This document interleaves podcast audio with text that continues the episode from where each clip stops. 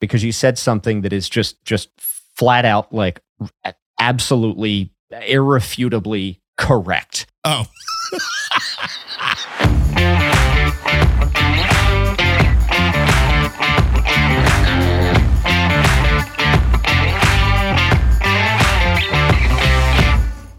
And welcome back to the Refactor Podcast, the show where we try and help ourselves and you suck just a little bit less each and every day. Recording live from the basement of the Ivory Tower, my name is Frank Cole. And from the brink of sanity, my name is Chris Tonkinson. And this is episode 96, recorded on February 9th, 2023. And I'm like, I'm getting closer to the brink. So we are talking uh, my day job here. We're talking about return to office. Oh god. Um, oh, you know, no. and it, there's like all of these weird things that are kind of. There's all of these. Uh, no, no. It's there's all of these strange things that are kind of converging at once. So like I'm still watching layoffs.fyi. I think I I think we picked that maybe we a did. couple of months ago. Yeah, I, I picked um, that. Mm-hmm. Uh, it's tremendous. Um, I mean the the the service and the site and the information is tremendous. What it's showing is a bloodbath. Um, but the wider market is like not as bad. I I have been now for I don't know a year mm-hmm. saying that it's going to get worse. I, I don't think this is going to be contained. That the Fed's soft landing nonsense, I think, is hyperbole.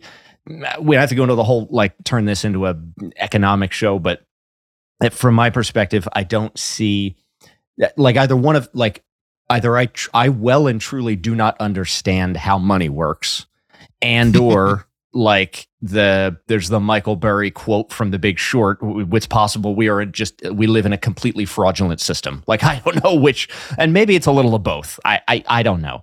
Um, but it does seem like the bloodbath is is fairly concentrated in tech, which it, it doesn't actually conflict with kind of the the macro narrative at the moment.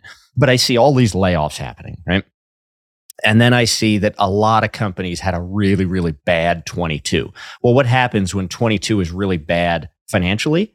Well, that means that your budget season for 23 is not going to be very awesome, right? Because mm-hmm. a lot of companies they will look year prior performance and try to project that out and you know, you add modifiers, but you know, if if if 22 was bad, you kind of assume like you got to be conservative in 23 because what if this continues? And we don't expect that it will, but okay. And then we're talking return to office, and and I think we've done. I would love your perspective on this. Uh, you know, you and I both have been working from home for a decade now. You know, before, longer, fourteen years. Since before it was point. cool. Oh, way, way, way before it was cool. This is the one yeah. I will wear these hipster glasses to my grave I was oh. doing remote way before it was cool. Hundred percent. So For me, it was for, cool. For me personally, it has been it has been a decade full time and uh seven years hybrid prior to mm-hmm. that. So I'm mm-hmm. 17 all in, but but the last decade solid. Um, right. And I'm I'm here, man. Like I'm here. I got my office. I got my setup. I know what I'm about.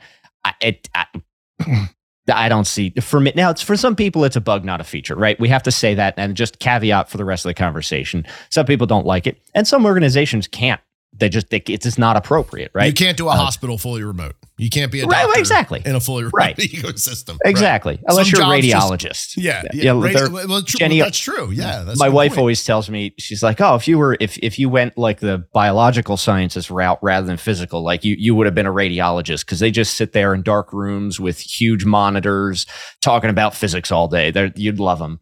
Mm-hmm, um, mm-hmm. So, shout out to any radiologists who are also in our uh, ever expanding audience so anyway, uh, shaggy dogtail here bringing this back you talk about return to office and your immediate fear as a as a manager as a leader is like will this lead to attrition and I have always maintained that yes, it does. The problem is I don't know the formula, right? I know that the line is up and to the right. In other words, there is a positive correlation between forcing people back on site X number of hours or days per unit time and the amount of attrition that you could directly attribute to that policy. I know that there is a positive correlation. I think that, um, let me say, I believe that there is a positive correlation, and I think I think that's a defensible position to hold without you know concrete experimental data. Um, but we don't know how much, right? So if I say everybody's got to come back to the office one day a week, how much attrition would I be risking or versus three days versus full time 40 hours button seat, right? And so for me, I think that the conversation has been all right, we, there's a desire to get some folks back in the office. Not everybody full time, but but some kind of office utilization is a desire. And, and for company culture, for collaboration, all that, you know, all those soft things that nobody ever wants to define. And I can get on board with that. So one of the things, there are kind of two ways that we're looking at. Number one, be as minimal as possible, right? So like uh, it is not five days, four weeks a month, 12 months a year, right? Um, I think you know we can start off with some number of days per day or per per week or per month. The important thing, though, and it, as we've been having these conversations the last few weeks, the important thing is if the purpose, if the stated purpose is the culture, the collaboration, the soft stuff, then it becomes very critical that we don't, you know, we could pick, okay, we say, look, the whole company's got to be back on, you know, Mondays. Okay, why? Well, because we have one very important meeting on Mondays. And so it's good for everybody else to be there for that. Well, but we have this other meeting on Thursdays that's also important. And it's like, there's there's no sacred cows here. It's it's a meeting the neat thing about Outlook is that it's modifiable, right? like, so so I think what the way we've approached. It, I just curious on your if if if your company has broached this or or what your thoughts are, but really what we've said is we're going to pick a day. We all know it's arbitrary no matter what. So we're going to pick the day that has the highest incidence of kind of cross team high impact meetings. And then that's going to be the day for everybody. And we're going to try to find any other meetings throughout the week that fit the bill of being both kind of cross functional and pretty important. And we're going to rebook those for the day that everybody's there. And so this, and this has been my, my motto the, the whole time. If you, if your office is a cube farm and then you say, okay, well, everybody comes in now one day a week, great. To do the heads down work that developers and data analysts and QA mm-hmm. and everybody does, like, it doesn't make any sense, right? And I think there's at some point, I, you know, I think there's got to be like a reconstruction of the physical space because you're going to find pretty soon you don't have enough meeting rooms for that day if that's the posture. Mm-hmm. So I think, you know, now this this requires capital investment and there's a little more involved in it, but I think over time, what we'll see, I think in my organization, this is just a prediction, but I think what we'll see in my organization is like we're going to wind up eating some desk space for more meeting and collaboration space. Yeah, I um, think so too. I think uh, oh boy. Okay. So oh, it's st- a whole can of worms. This is a whole. this is a whole can of worms. So I I stand by what we have said before. Remote is the way, the truth, and the light, as far as I'm concerned. Yes, you need that in fa- in person, face to face time, but that is the exception and not the norm for most knowledge workers. You don't need that all yeah. the time. If you're doing, if a good chunk of your life is just heads down work, you can do that remotely. If a good chunk mm-hmm. of your mm-hmm. work is interacting with customers. You can do that remotely. There is no need. What we're seeing right now is a is a pushback in the industry to try and get back to the brick and mortar standard that we had going into COVID, and that ain't happening. I mean, that genie is out of the bottle and it ain't going back in. And so, if for the audience members, if you're in a company where you ha- you went remote post COVID, and they're now trying to people back into the office. This is, and I think you you sort of raised this question. Okay, the the risk of losing people and you know pushback and things like that. Yeah. This is one hundred percent the time to do that pushback. No, I'm not doing it. I I, I call BS uh-huh. on your BS, and if you don't uh-huh. like it, I will go somewhere else because you can. You know there is there there is no like I said, genie is out of the bottle. That is that is not going to to go back. So that's the that's the first thing. Second thing, if the company is in fact going back into the office, you asked about impact and loss and risk and things like that. I think obviously the most immediate is going from 0 to 1. You're going to see the biggest increase obviously. You're just going from fully remote to now having one or hybrid. more days. Just yeah, the, just whatever sheer, hybrid means. Whatever yeah. hybrid means, the sheer presence of hybrid is going to be the biggest uh, driver of pushing people out the it's door. like it's like a it's like a it's like a stock there's like a there's like a, a psychological barrier Correct. you know and so you have diminishing returns from there on how much more. I think the presence or absence is the thing that is Yeah. enough. And what it is for one day versus two versus three, I'm sure somebody will do the math at some point. We'll probably get that over the next couple of years. But you're going to, that line will be a giant spike going from zero to one. And then it'll be this graded, you know, this, this gradient increase, just this, mm-hmm. you know, this, this, this increase from, from there. I, that's my, I should clarify. That's my prediction. I could be wrong. There, there might actually be another stop point if you go from, say, five in person days to four in person days. Maybe that actually has a significant decrease. I don't know.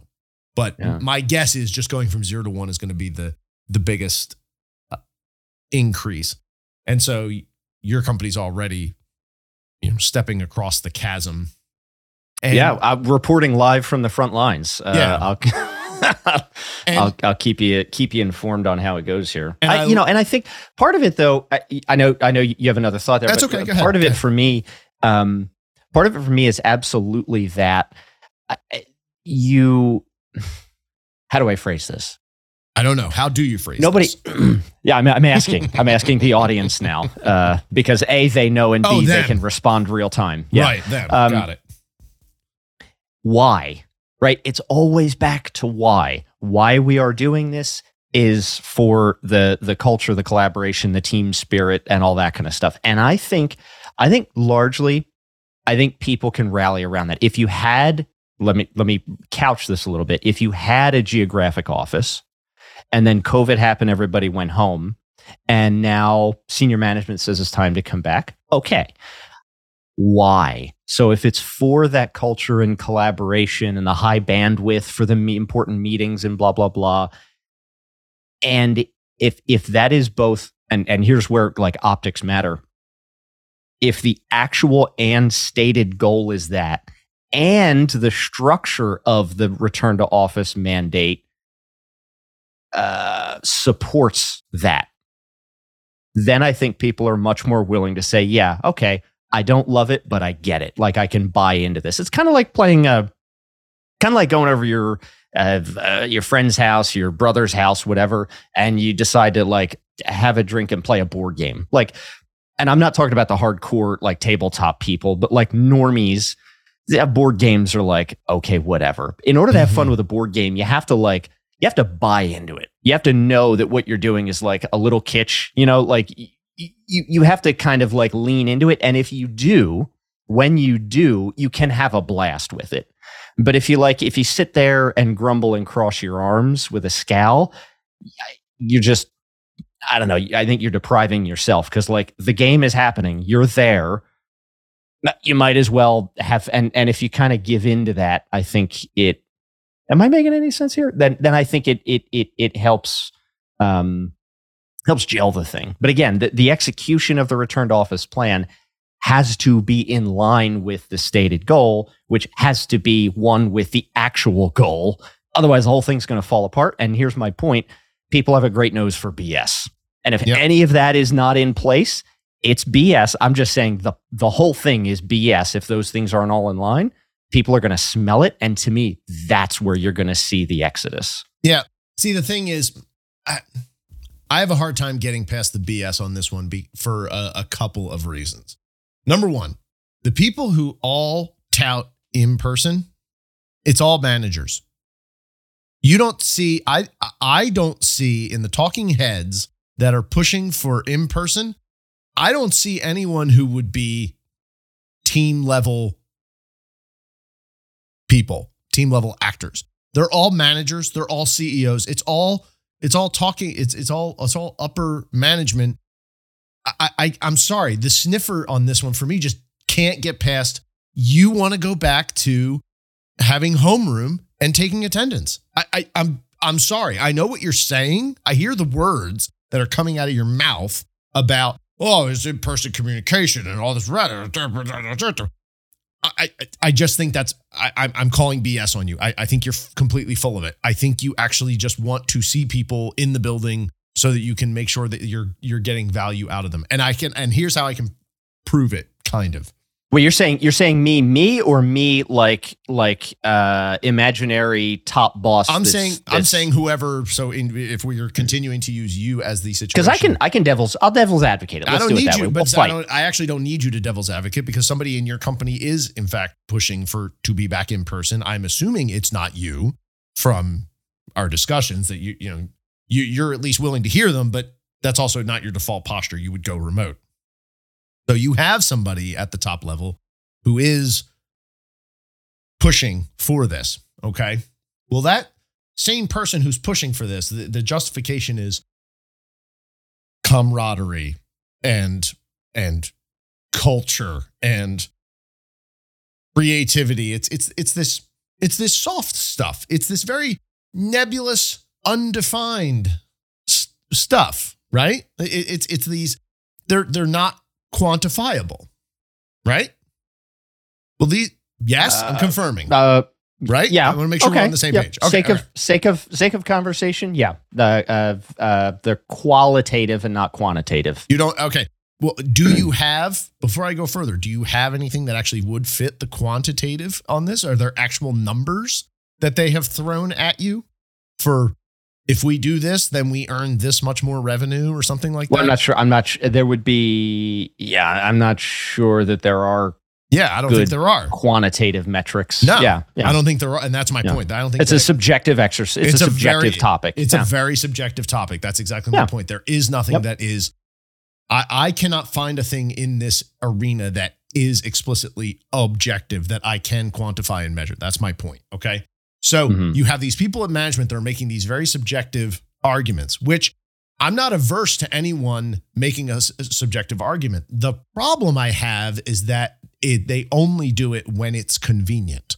So, for example, the same people who are talking about being in person for all this nebulous subjective stuff have no problem turning around and applying, uh, ignoring those nebulous things when it comes to hiring. You and I just talked about a situation recently with somebody who was out and then boomeranged, was looking to boomerang back in after several years with more experience and wasn't offering it was offering them their original salary from two years ago, two plus years ago, you know, because oh well, you know, this is you know, this is all we can this is all we can do. Well, there's plenty of subjective elements in there too. The person went out, gained new experience, probably bringing back something significantly more valuable. To say nothing of the fact that they've been, you know, they have two more years. And I don't know if you've looked, but prices have gone up on literally everything. I feel like Uh, hey yo. I feel like damn near royalty over here. My wife got chickens last year. I am so glad I let her get chickens because we are living like princes on. Look at you eating an egg every day. eat- eating eating eggs, two, three square meals of of forty five dollar eggs a day. It's it's it's awesome. It's super awesome.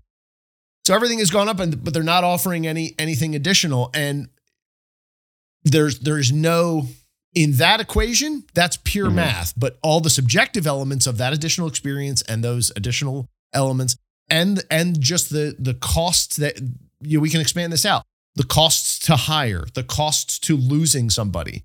Even those, even they have some even measurably quantifiable elements, but they never, I don't know about you, but they never quite seem to measure up. It still is just kind of conveniently ignored to to meet the the line item ledger. You know what I'm saying? And so so you're you're super hardcore quantitative over here, but then for this thing, which the employees let's be honest, vast majority, everybody likes remote work. Everybody wants to stay remote. Everybody on board with that. Now all of a sudden there's nothing quantitative and now we're all we're all about these these soft nebulous subjective qualities of of camaraderie and creativity uh, uh, BS. Total BS. I don't believe you because there's no consistency in the behavior. Either you're lying now or you were lying before and that's so that's why I, why I run I, I run afoul immediately of this. I just generally I have yet to see the case where I go, yeah, okay, I can buy that. I don't, I don't buy it. I, I just don't buy it. Well, but you're tr- so it is it is subjective. That I, I, you you already said it. You you Mhm. you you did you didn't bury the lead at all. The- it's a subjective decision. Right, but the willing to Pe- be no period. Yes. End of story. It's a subjective decision, and so you buy in or you don't. But but but my point Right. is in in in why I don't buy those the um, yes and the reason I don't buy into the leadership's subjective rationale I, I don't think the rationale that they're giving I don't think is the true rationale I think they're lying at, at a broad level the reason I say that is because you can you you give subjective rationale here and then for for this you know you give a rationale here but then you ignore subjectivity in every other realm. Everything else, even when there are subjective elements to it, like I just talked about the hiring thing, like there are Mhm. there are justifiable elements there that would make me go, yeah, okay, we should we should pay this person who's boomeranging back in with additional time and experience more money. But we won't because it's pure finance. We're just going to completely ignore those subjective measures because they don't really, you know, they don't really help us. You see what, I'm saying? But what? Yeah, but what you're describing here is is nothing more than just rank hypocrisy. Yes, that's exactly my point. Like the whole thing is hypocritical bullcrap. That's what I'm saying. Yeah, the, and the whole thing being humanity. Well, I- no, no, T- t- no. uh, show me, about the, show me, d- g- give me an example of somebody who you think is not a hypocrite, and you will have just proven yourself wrong, right? And and it's there is I- so it's it's somewhat fallacious to say that some things we apply rigor, some things we apply analytical rigor to, and some things we approach subjectively. Because some things are analytically rigorous and some things are subjective. So I don't know that it's necessarily an apples to apples comparison. Nevertheless, nevertheless, let me let me come at this a different way. So you and I uh, again, we have been remote for a very long time and we value we value to high heaven the annual all hands, right? love it. Yes, huge. Get the whole important. team together for a week and it's super just duper great. important. It's awesome Right? Okay, it's super duper important and it's awesome. Why? because because in person is valuable. I didn't say it wasn't. That's not the point I Mm-hmm. was making. I, I was not trying to make the point that in person wasn't useful. I, I'm not trying to catch you on a technicality. Oh, okay. I'm just All right, I- all right. like why why is that awesome and valuable? Well, I would in the I'm not sure where you're going with this. Uh, in the sense of a remote first organization, that becomes one of the very few opportunities that you do have face to face time, and so that has value because it is not an everyday thing. It also has some. It also has an additional unique uh, pleasure pleasing element to it. It's cool to do that from to. It's cool to be in the room with the people that you work with. It's cool to hang out by the water cooler shoot the breeze about work, sports, gaming, whatever. That's that's that's a good thing. And if you go most of a year without that and then cram it all into that one week, it feels pretty good. I usually in remote first ecosystems where we've had the offsites, I come away from those feeling very energized and very fun. So I find those to be good.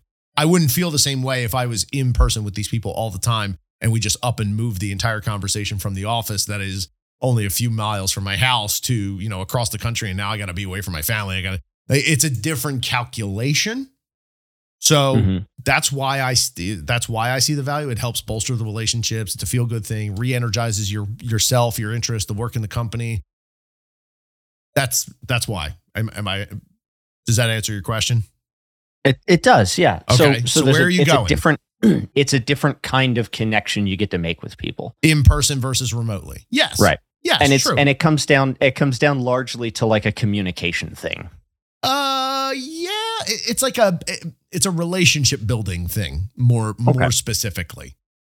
Okay. That'll that'll do. So Okay, so so clearly being in the office every day of every week for Unnecessary. let's just say for software developers is Sure. is bull crap. Right? is. It's just bulk. It's just not and necessary. we could we could lump pretty much the Nobody's- entire technical infrastructure under there too. IT, no, threat, nobody all that. I, no, nobody nobody on this show is going to disagree that five days a week in the office is necessary. That or is is is necessary. That's that's Right. just uh, Yeah. not not the way things work, right? Okay, Uh, we would also agree that at minimum that annual all hands is absolutely critical for gluing the group together as humans. In the particular case of a remote first workforce, you mean? Yes, Right. I would agree. Yes, So if if let's say my company is four days from home one mm-hmm. day in office. And let's say that let's say you have some employees that are like like remote capital R, like out of state. All Okay. right, you have you have a large you have a you have a, a quorum that is actually geographic because the company was brick and mortar prior to COVID, um, and most of those folks are still in that area. You do have a couple of folks from elsewhere, so maybe we exclude those for the moment. But the, for at least the folks that are that are still proximal, four days a week from home, would you consider that remote first? I mean, if just by sure, sure majority, just by numbers, just by it, it numbers, kind of it is. is. It's but remote. because there's an expectation of like routine reporting to office, you It's- would call that hybrid. you would, but I mean, that's uh, you that's can't the- you can't yeah. work 80% of your time not in the office and not have all of the same support structures and discipline and everything else that goes along with being remote first.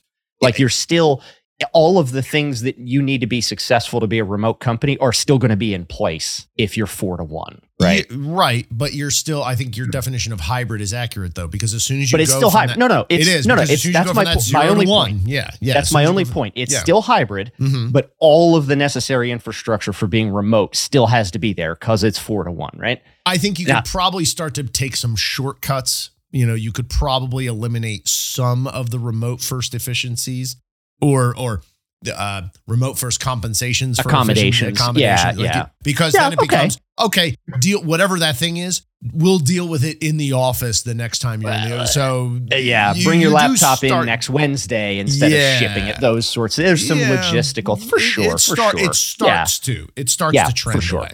Yeah, Okay. yeah.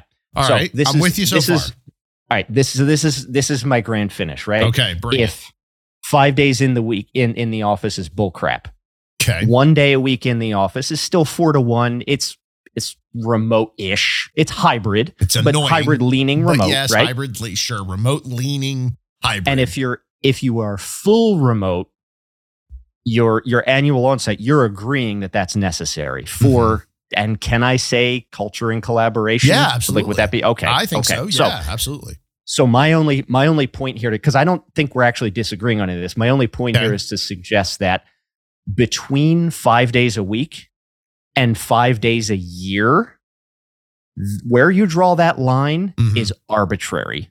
Now, Mm. for me personally, I think one day a week for the folks that are geographic and were already there in the office five days a week pre-COVID, I don't think one day a week is super unreasonable.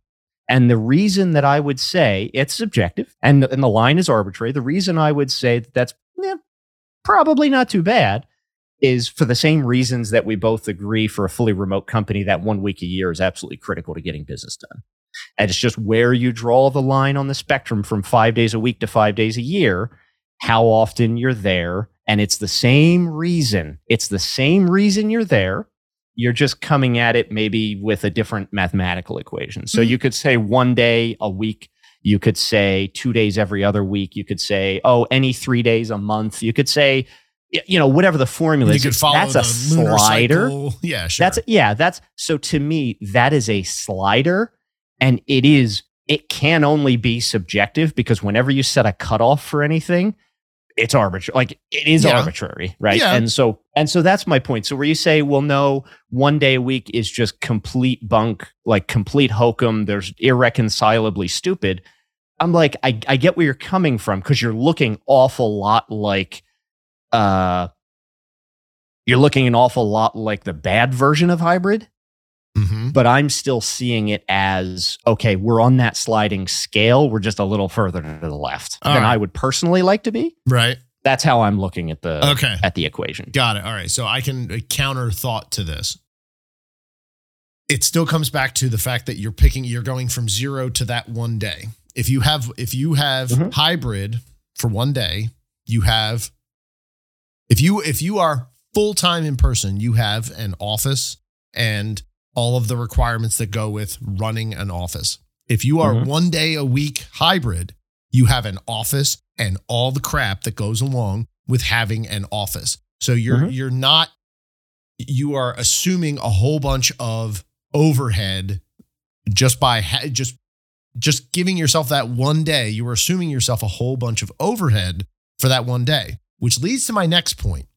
I don't think that one day, companies that start with one day, I don't think that's where it stops.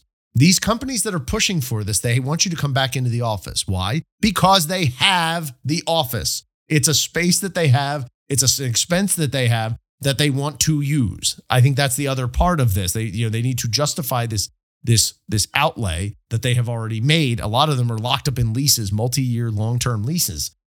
And so they may say mm, in the case of your company, they may say it's just one one day a week. And then 8 to 12 months from now, okay, we're going to 2 days a week. It's just one more day. It's just one more day. You're already doing one, what's two?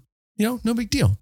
And they just so it's just just the tip, it's, right? They're now, just exactly. I think that this is. I think now. let is, me let me stop you right there because you said something that is just just flat out like absolutely irrefutably correct, oh. which is a lot of these companies.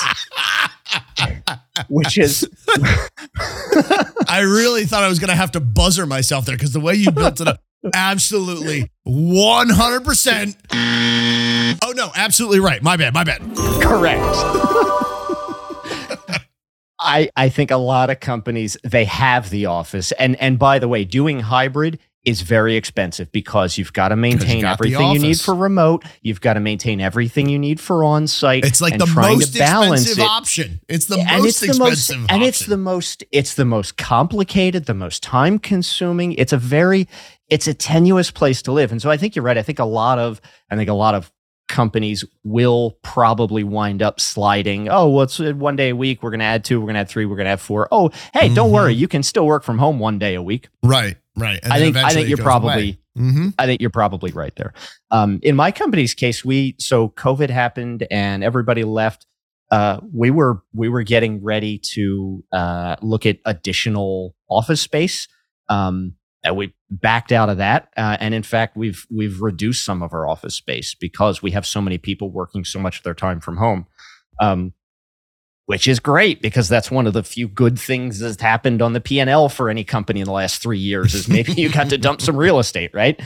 Um, so yeah, I don't want to get your whole thing, but but but it is absolutely true that I think some of the that I think some of the you look at uh, some of the press releases and some of the interviews with the CEOs and and some of the things that you see from blog posts and uh, throughout the industry, it is absolutely the case that you have people in charge who just subjectively simply prefer an office environment. Maybe because and can i can i go here first i feel like this is not something i could say at work but like uh, not not safe for work land here. Some of these people, they're just old and they're used to doing things a certain way, and it's difficult for them to wrap their head around somebody being productive without an actual, a quote, actual office. And they don't want to give it up because if they say everybody's remote now, then the office doesn't make sense. Then they don't feel like they have anywhere to go. And that's not something that they're used to. Uh, 100%. And I think being remote has exposed a lot of bad managers. Because if you are a bad manager and everybody's on site, you can look at the little butts in the seats and you can see that, oh, look, Outlook is open or Visual Studio is open. They must be productive. And there's this lizard brain trick that happens where you stop asking critical questions about somebody's output because they look very busy. There's this old Seinfeld where George does this. Every time his boss walks by his office, he just acts really agitated and frustrated and angry and he's yelling and shoveling papers. And the guy thinks, my God, this guy's working himself to the bone. He's always harassed. Mm-hmm. And it's mm-hmm. really just a show, right? I mean, mm-hmm. Seinfeld did this 30 years ago. That's absolutely what happens. And then you go remote and people go, well, how do I manage people remote? The same flipping way you did before. You look at their behavior and their output because ultimately that's all that matters. But people aren't in the habit of doing that in a critical way. And so I'm going on off the whole thing here, but yeah, you're at with that statement. I think a lot of companies that is absolutely the reason for it, and, and to the extent that those same companies are having issues making right the right decisions for people because of the the the quantifiables and then to mentally do the gymnastics to justify all the IT infrastructure required to support remote and the physical infrastructure required to support the hybrid it begins to look a little silly at some yeah, point. Well, that's uh, exactly. It's not just silly; it looks pure sus. I mean, this is this is highly suspicious. I that's why I just don't believe you. You're picking the most expensive option for just this one day. I, I that's not the end game. I, I it, the logic does not add up. it doesn't add up. There, there's one way. There's one way it can math, and that is if we say, "All right, look, I've got, I've got an office that supports a thousand people, Mm-hmm. and we're going to do this one day in the office thing, uh, but you know, and no department, no, no, no company is so evenly divided. But let's say you have five departments of 200 people each. Uh, we're not going to have this thousand person office space anymore. We're going to downsize to a 250 person Oh, like office a space. like a rotating And- space. and yeah. each team, each division takes a day of the week, and that's when you're there, and we share the space. That okay? Because now, now you're cost saving. You're ba- you're trying to balance a little Yep, bit, but I think, eh, yeah, this this this cost of the overhead of the office. Uh, that's like you're gonna have to deal with that That's one where the- either either the experiment fails and you realize that it really doesn't make a difference, and you should be if you're doing it right, you, you you may be able to see whether or not having people come back to the office really contributes to anything better than what you've been doing the last three years. Um, versus the cost of maintaining the space to facilitate that activity. And I suspect in most cases, not. Now, there are certain industries, certain knowledge work industries where the in person stuff is actually kind of important. Um, I'm thinking of like uh, artistic creatives. There's some other things that fit into that category. Mm. Uh, but we're talking, we're talking about programmers here. It doesn't matter. and even it just even straight the- up doesn't matter. even the creatives though i mean if if the creative bit is just you know interacting with other people again you can facilitate that in a remote way does it have the same spontaneity now we're back into uh, stuff we've covered before. It doesn't have the spontaneity and so you actually have to plan and schedule for the spontaneity. You have to make the you have to make the spontaneous conversations. You have to actually give them a spot and get everyone in the room and then and, Yeah. and sort of encourage that which is not the same thing. I get that. But still I just got off the phone earlier today, you know, talking with a company uh, who has a product that they're building out, and I was just riffing with them on on design UI UX things, and we walked away Mhm. with a whole litany of things that that they can try to do, and we did that via Zoom. And It's still creative, artistic even, and didn't have to be in person. So I, I, I don't know if I even if I even buy that. The thing is, there are you, you can just you, you look at the sum total look at the periphery here you know we have not heard we have not seen any articles over the last two years about how produ- productivity just completely tanked. We, we, we have not Yeah. seen we have not seen the grand economist study that talks about how covid led to remote work and remote work destroyed companies and their productivity. Hasn't happened. And i don't think it's going to happen. I really don't. And so To be honest, if if it were, those companies are not in business right now. Right, but you're not sure, and I'm sure that I mean, well, I mean, plenty of companies really, you know, took it uh, took it hard in in in the COVID downturn, but nobody had suffered in COVID because they went remote. Sure, there's adjustments. There there there was pain and diff- discomfort in adjusting to to a remote first norm, but Yeah. be the, the the act of being remote first was not the the identifiable detrimental element. Otherwise, we Mhm. would have heard that story, and we haven't. We just haven't. Yeah. And here's the other thing that we haven't seen, though. We have not seen. We, you you talked about it a little bit with. Okay, we're going to go to this dynamic, amorphous office space. So instead of you having a dedicated space and a dedicated desk, there's this space that people will come in, collab, share, and then leave. And maybe we rotate that. You know, we have a space for. I, I liked your analogy. For a thousand person company, we have a space that holds 250 people, and it's Mhm. just kind of you know use it as you as you need it. That's a cool idea, and it's not the first time I've thought about it. That could be where we go. Thing is, though, we have not seen that yet. I have not seen outside of things like WeWork and you know personal office. yeah. But that that predates that predates COVID. I'm not talking about Yeah. that stuff. I'm talking about at a I'm talking about the WeWork idea at that enterprise level. Like you said, Mhm. thousand person company, 250 square foot space, uh, 250 person space.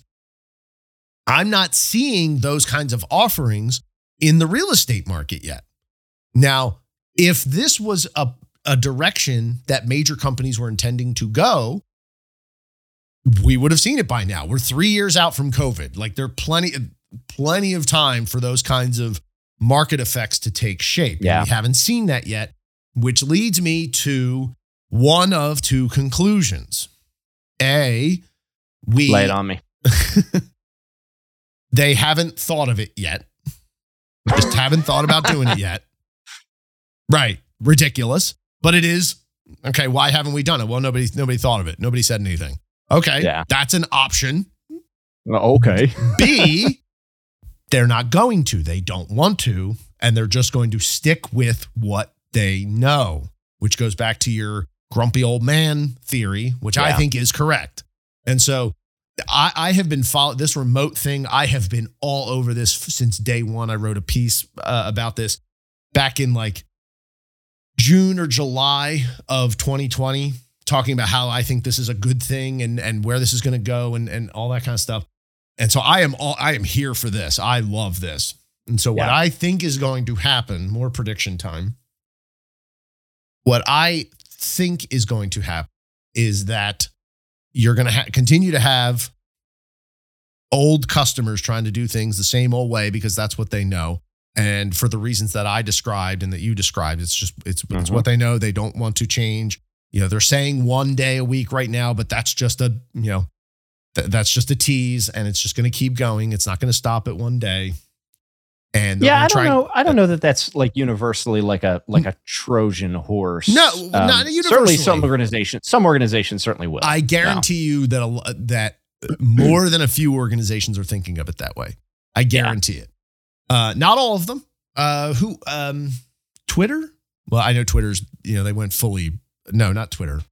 Somebody went fully remote uh, in the aftermath of COVID and stayed that way. And it wasn't Twitter. It wasn't Instagram. I forget who it was. Um, it was a big name um, in the space. Uh, went fully remote. I'll see if I can find it. And uh, Mhm. and as far as I know, they're still there. If I could just remember the damn name. So so yeah, there are people like there are companies like that that have you know that are going to embrace it, and then there are companies that are going to say no, we just want one day a week, and they really mean it. Yeah. That's that's possible too, but I don't think that's the majority. I think the majority just want to get back to the same old same old because that's what they know.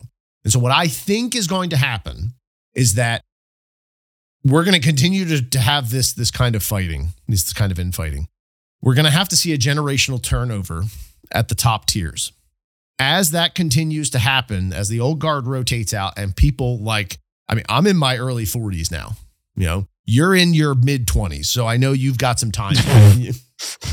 Thank you. you I appreciate freaking, that. Yeah, you freaking baby. I appreciate you. so you got some time yet. As as as people in our at our level inside the organizations go from middle management, upper middle management to senior management and actually start making Mhm. these decisions, you're going to see this stuff kick right back out. And so what I think you're going to see over the next I'll say 5 years, 10 years is you're going to you're just going to hear stories about companies that you know no particular reason, no no major impetus, no market defining impetus like COVID. Just these companies, no, they went fully remote, liquidated all their offices, got rid of all their their office space, or maybe converted a por- kept and converted a hmm. portion of it to meeting space. And hey, Yeah. that becomes pretty cool. Remote first employees, and then you've got this this cool meeting space, and now you don't have to go, Mhm. you know, destination or conference center. You can actually build a space around Yeah. that that quarterly, biannually, you know, team meeting type of type of formula. Mhm. You know, I, I I think you see that happen naturally because I, I think most you know, most people are just they're here for that. And the only ones who aren't are the ones, well, we never did it this way. Just go back to the way we've always done it. I, I think that's I think that's the driving factor for for a lot of this. And I- it's- I'm super cynical. I, I I admit I am a very very cynical person generally speaking. I could be wrong, but I just I have a hard time getting over it because the evidence just isn't there for anything else, as I hope I've demonstrated here. Over unders, I would say less than tw- 24 is probably ridiculous, to be honest with you. Over unders probably 12 months before you start seeing uh, Wall Street Journal, Forbes articles about smart management trimming real estate and you know Mhm. cost cutting and and all of that sort of thing which you know if you've got i mean if you're you know if you're a, a lot of companies are really dealing hard with this inflationary pressure and talent market and everything else uh, if you really don't have enough nickels to go around that's kind of an easy button to push. Yeah, and the I thing, don't, but I don't. What I don't understand is like, oh, you know, that things are things, and we're talking about specifically software developers here, right?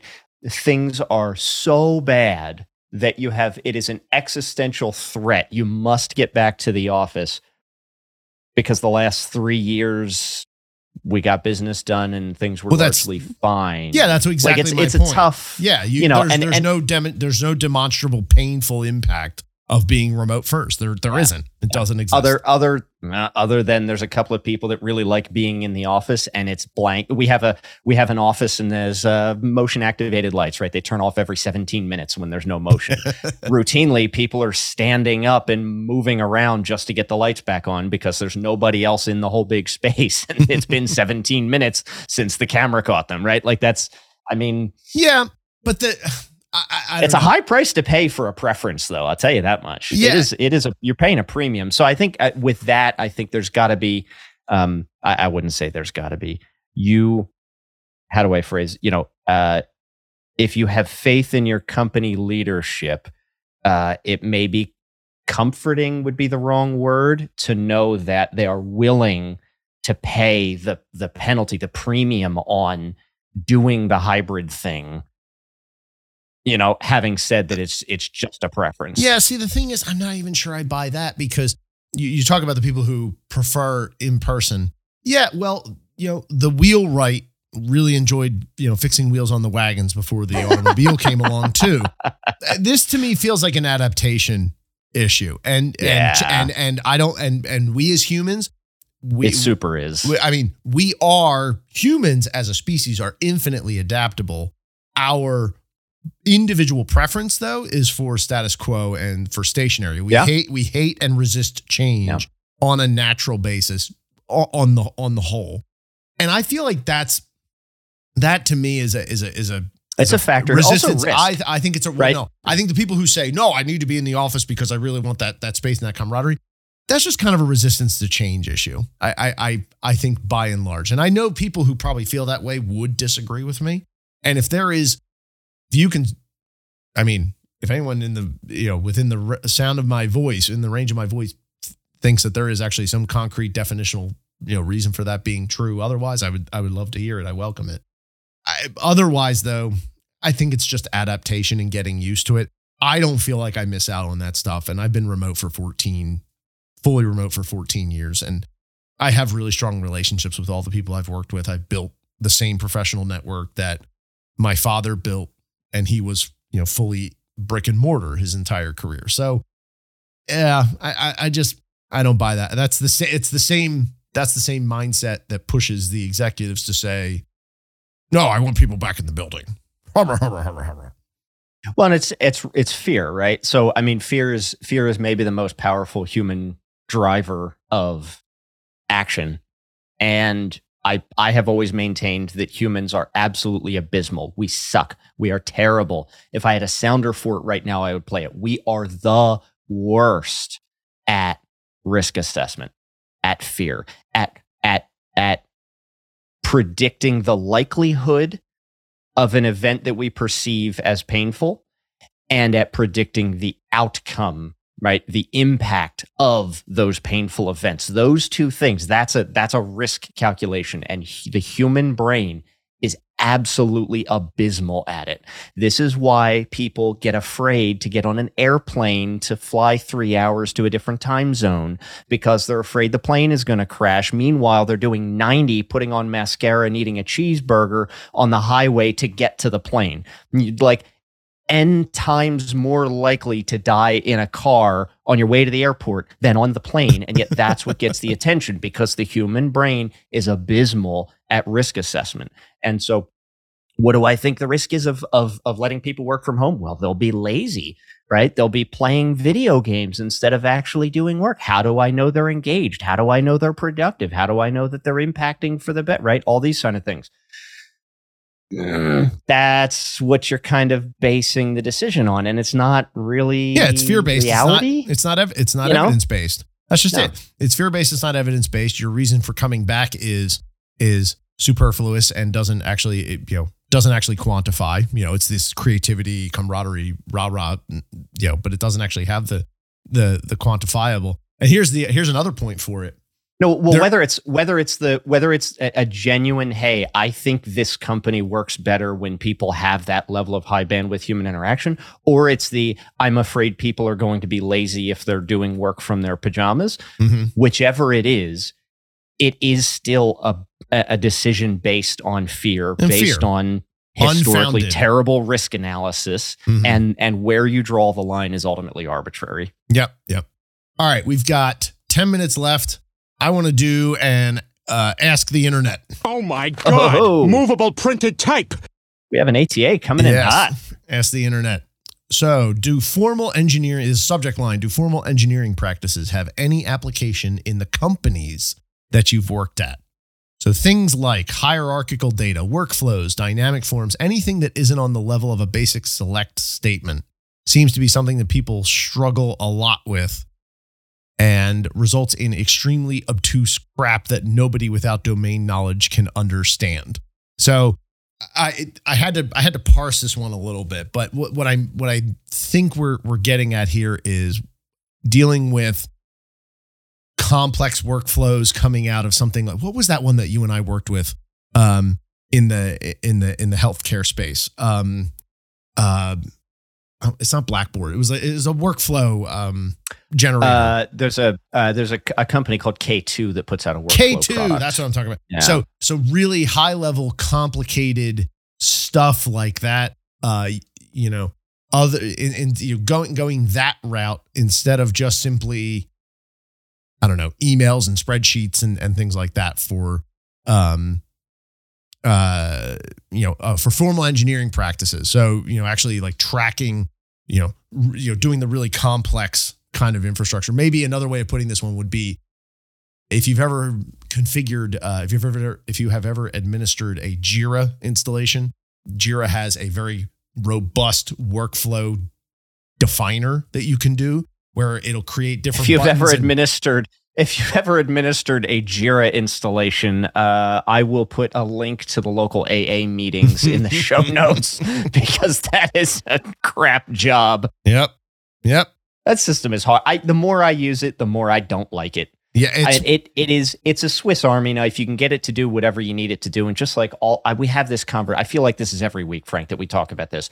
It can do everything, and so it and sucks so at it does. everything It, and so it's it's it's impossible to do anything simple without getting in your own way. Mhm. And honestly, is it nice to have all the little bells and features and whatever? It, Mhm. Maybe it's maybe it's nice to have those things, but is it worth the overhead? I think a lot of times no. I'm Yeah. sorry, that's not anything to do with the ATA, but please continue. Yeah. All right. So if you're you know, trying trying to parse the um the the questioner here, you know, building a you know, company who has Jira and has a very robust, complex, multi-step, branching, forking, looping back workflow in Jira versus just ticket in, in progress, done.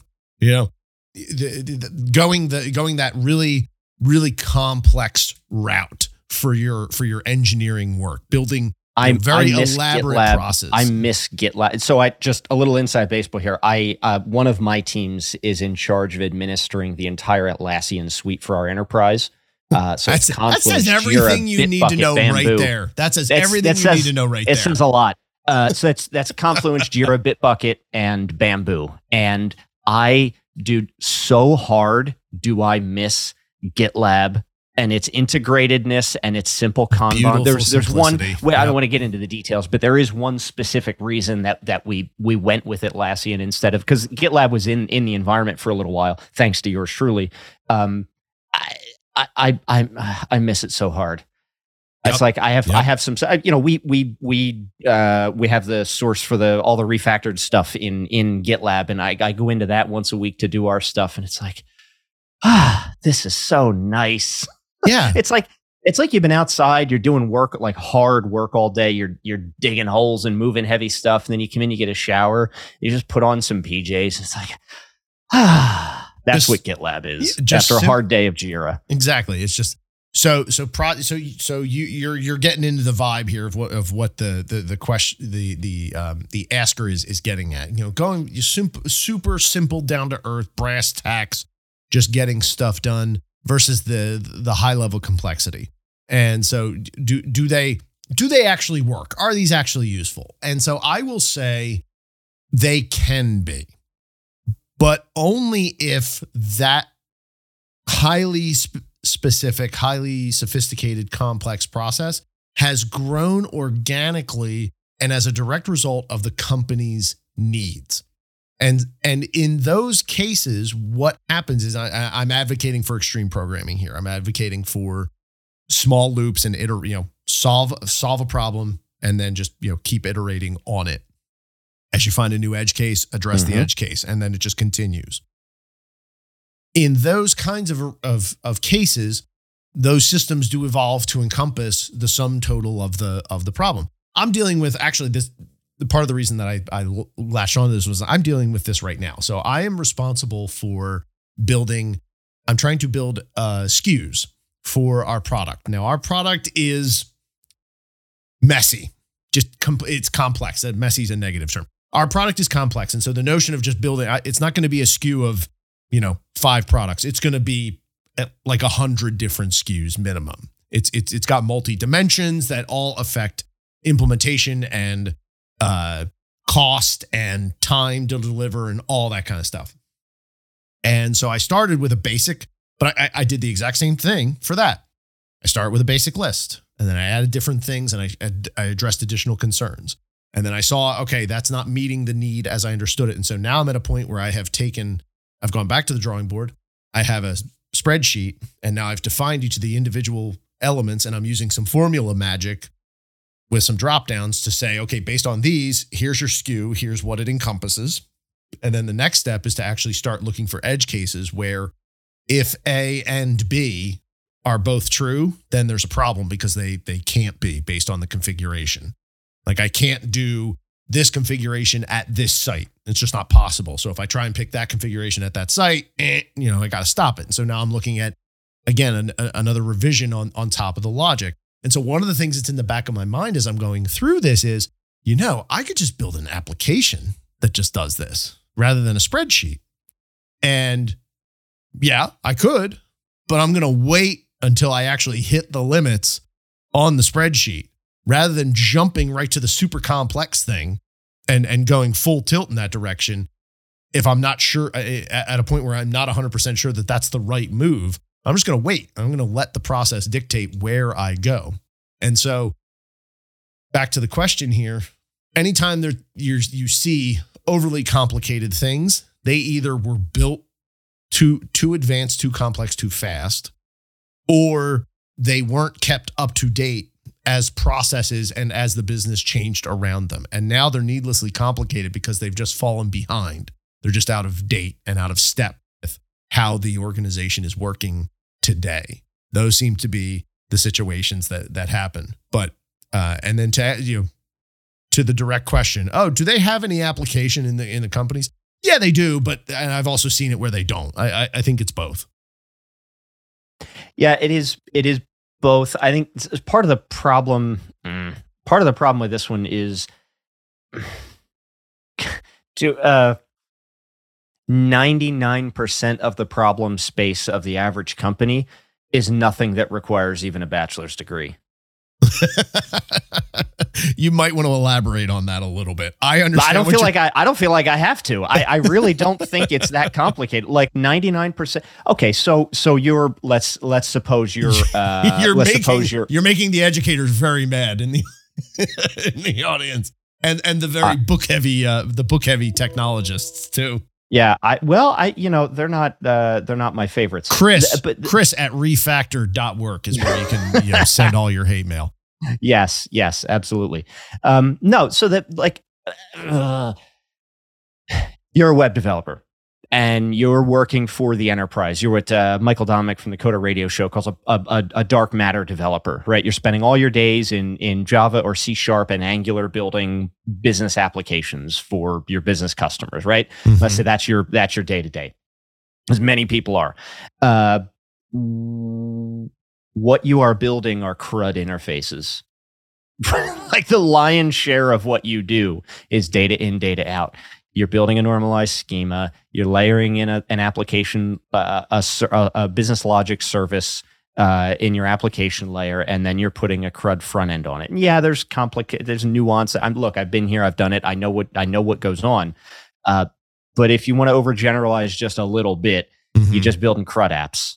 Right? Mm-hmm. You don't need to know what the most efficient way is of sorting a binary tree. You don't need to know how to conduct a, a big O analysis of your storage algorithm. You don't need to know how to how an arithmetic logic unit uh, uses uh, two's complement. Like none of that is applicable. All that stuff you learn in CS class is garbage. What they didn't teach you that you needed to know is how to talk to humans, how to organize a project, and how to write documentation. Because that's the stuff that's actually going to you're actually going to need to do, and you're going to curse everybody before you who didn't do those things, right? Okay, so like, just sidebar. I, oh, because we haven't had one. Oh my god, how have we gone in it? It's been like an hour, dude. How have we not? How did we yet? do that? We couldn't end without at least one sidebar. So sidebar. As you were talking about those three things that they have to know, I just added them. Those are our those are our discussions for the next couple of episodes. Are those three things? Perfect. Those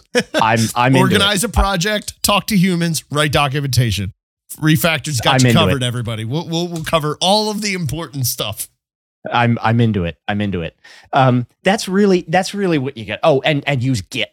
Okay, how to use Git version control. Git. Oh my God, the number of people who don't understand it. Oh, now now they're coming fast and hard. Uh, the number of people who don't know how to use version control it scares the hell out of me when I talk to an engineer or a developer who who doesn't use any kind of version control. Oh, oh God, terrifying. What are you?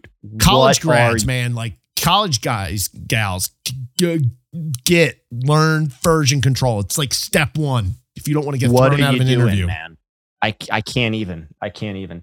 Uh, but look, you're you're a student. You don't have to. You know, you and I were lifestyle nerds, right? We were we were hacking a little code together before you know we were professional software True. developers, right? Yeah, so we sure. came in with a little understanding. Somebody that's like, hey, they're in high school. They think, ah, the software thing looks cool. They go to school for it. They learn what they learn. You know, C or Java or Python. Uh, maybe they take an assembler class, a couple algorithm courses, and then bam, they get shoved into industry. It's not like I'm not mad at them because nobody thought to tell them that they would need a core set of tooling day one, no matter literally which job they chose to take. That's not mm-hmm. their fault. That's that's the education system. We're on record as not being huge fans of our country's education system kind of from soup to nuts, if I'm being honest at this point. and so you get you, you're tickling me here.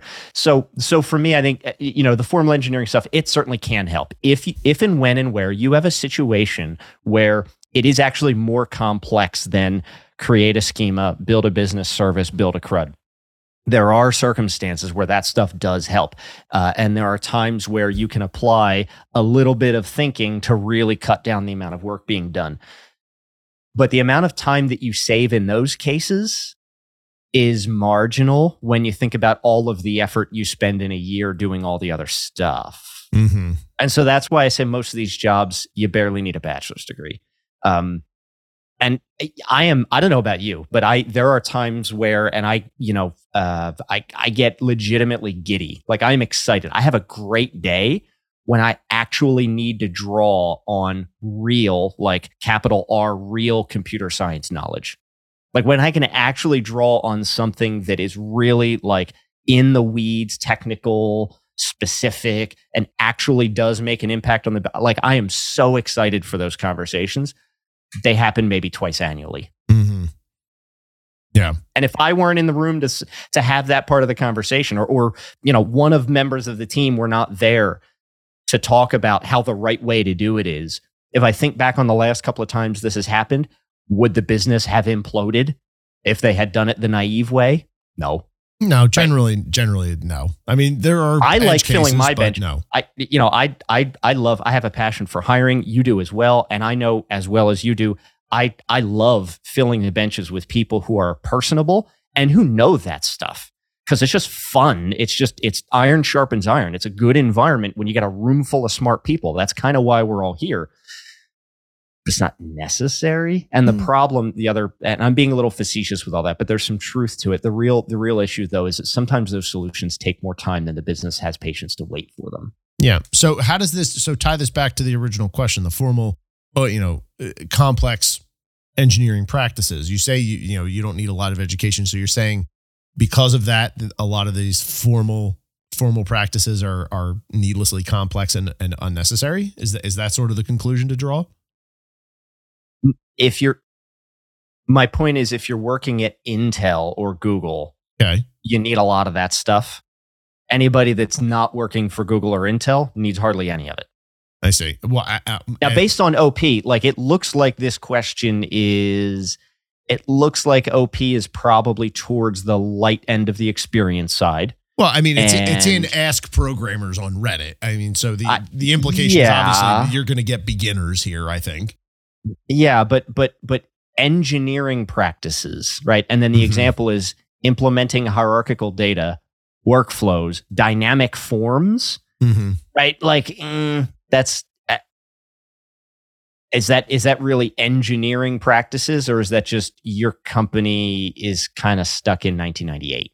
Well, it could be that, but it could also just be dynamic forms and workflows that are built to facilitate otherwise, you know, high high level application development. You know, you you're using using a K2 workflow engine when a basic ticket tracker with a git commit post hook would suffice.